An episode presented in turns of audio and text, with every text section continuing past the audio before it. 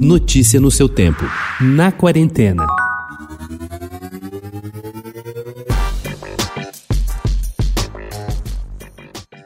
Nos arredores do mercado municipal da cidade era possível ouvir o som de tiros. Não se tratava de um confronto direto ou um assalto, embora São Paulo estivesse em meio à revolta contra o governo provisório de Getúlio Vargas. Naquela época, o mercado se transformou em um campo de treinamento para os soldados, conta a atriz e arte educadora Jéssica Policastre. Essas e outras histórias serão resgatadas pela Companhia Mar em uma visita teatralizada pelo interior do Centro Cultural Banco do Brasil, em comemoração ao aniversário de 467 anos de São Paulo, festejado no próximo dia 25 de janeiro. A visita acontece ao longo de todo o ano, nos sábados, segundas, quartas e quintas.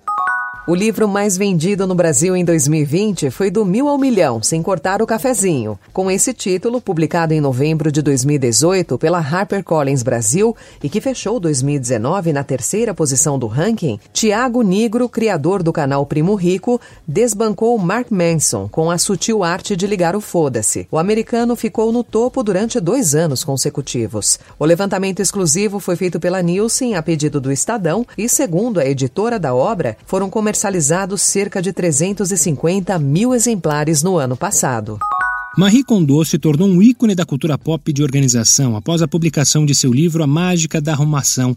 Desde então, Marie, a fundadora de Com Marie Media, estrelou Ordem na Casa com Marie Kondo na Netflix, criou uma linha de produtos de organização, ofereceu cursos online com seus métodos e escreveu mais livros sobre como organizar e viver uma vida que desperta alegria. Ela foi citada como uma das 100 pessoas mais influentes pela revista Time. Agora, aqueles que estão confinados em suas casas durante a pandemia precisam de seus conselhos a respeito de organização mais do que nunca. Alguma coisa acontece no meu coração.